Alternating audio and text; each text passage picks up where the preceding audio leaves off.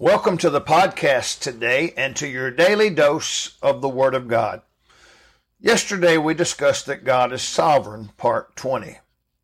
Today I want to discuss that God is sovereign, part 21. Let's talk about God's sovereignty and salvation, part number 5.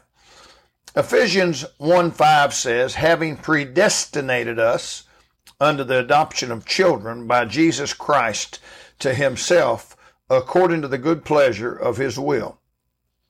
And then Ephesians 1 verse 11 says, In whom also we have obtained an inheritance, being predestinated according to the purpose of him who worketh all things after the counsel of his own will. When we talk about predestinated and elect and the foreknowledge of God, I believe that some people get a little concerned.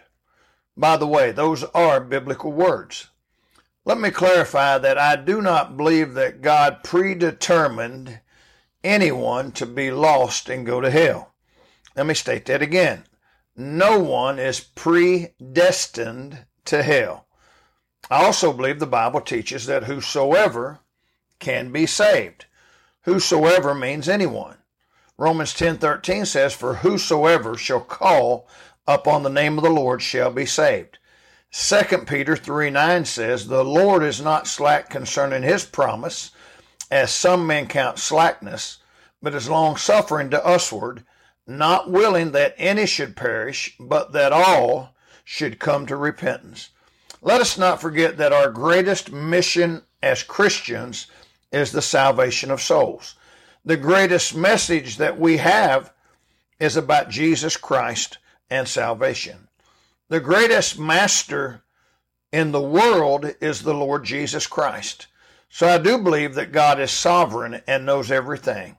So I pray today that you'll think on this and not get too concerned and let that bother you about the words predetermined, foreknowledge, the elect, the ordained of God, and things like that. Know that God loves us and has created a plan that anyone and everyone could be saved. I hope you believe that today. May God bless you.